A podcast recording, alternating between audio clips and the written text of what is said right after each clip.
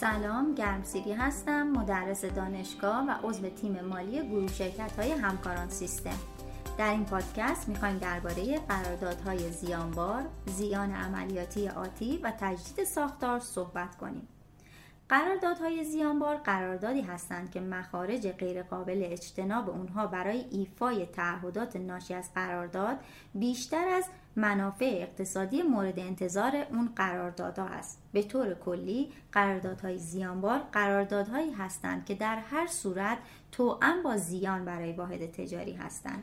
مخارج غیرقابل اجتناب قرارداد عبارت است از حداقل خالص مخارج خروج از قرارداد یعنی اقل زیان ناشی از اجرای قرارداد و مخارج جبران خسارت ناشی از ترک قرارداد به طور کلی می‌تونیم اینجوری بگیم که ذخیره مورد نیاز برای قراردادهای زیانبار اقل زیان فسخ قرارداد و زیان اجرای قرارداد هست. در مورد نحوه بکارگیری قواعد شناخت و اندازهگیری در قراردادهای زیانبار دو تا نکته رو باید مد نظر قرار بدیم.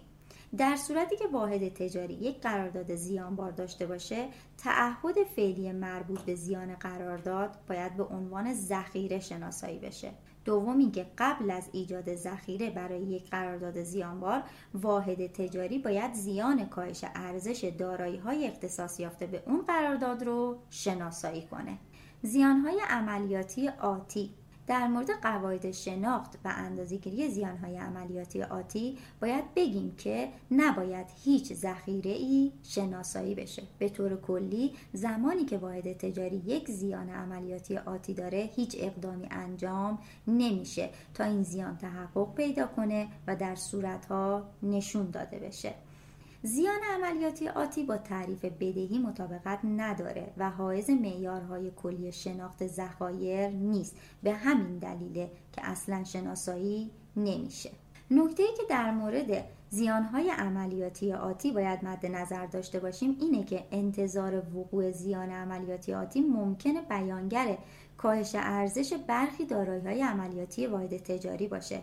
در این صورت واحد تجاری لازمه که موضوع کاهش ارزش این دارایی ها رو مورد توجه قرار بده. تجدید ساختار. تجدید ساختار برنامه‌ای که توسط مدیریت طراحی و کنترل میشه و دامنه فعالیت های واحد تجاری و یا شیوه انجام فعالیت ها در واحد تجاری رو دچار تغییرات با اهمیت می‌کنه.